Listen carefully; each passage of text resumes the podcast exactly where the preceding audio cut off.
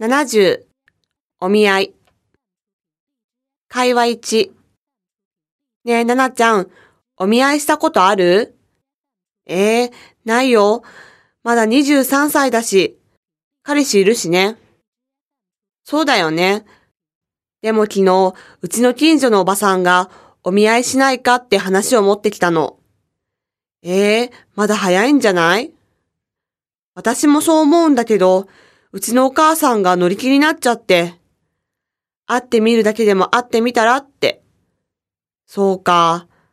まあ、それもいいかもね。着物とか着ていかなきゃダメかな。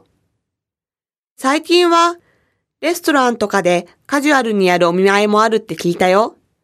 そのおばさんに相談してみたら？うん、そうしてみる。どんな人だったか後で教えてね。会話に。ねえ、聞いた？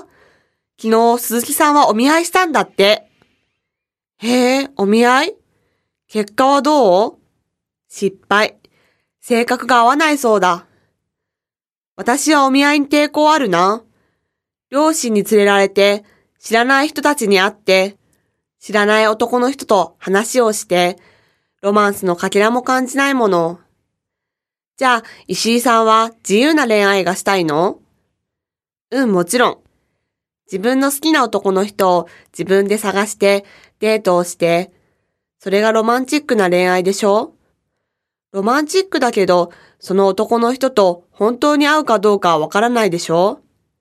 あ、大丈夫。それに、お見合いしても会わない場合もあるよ。鈴木さんのように。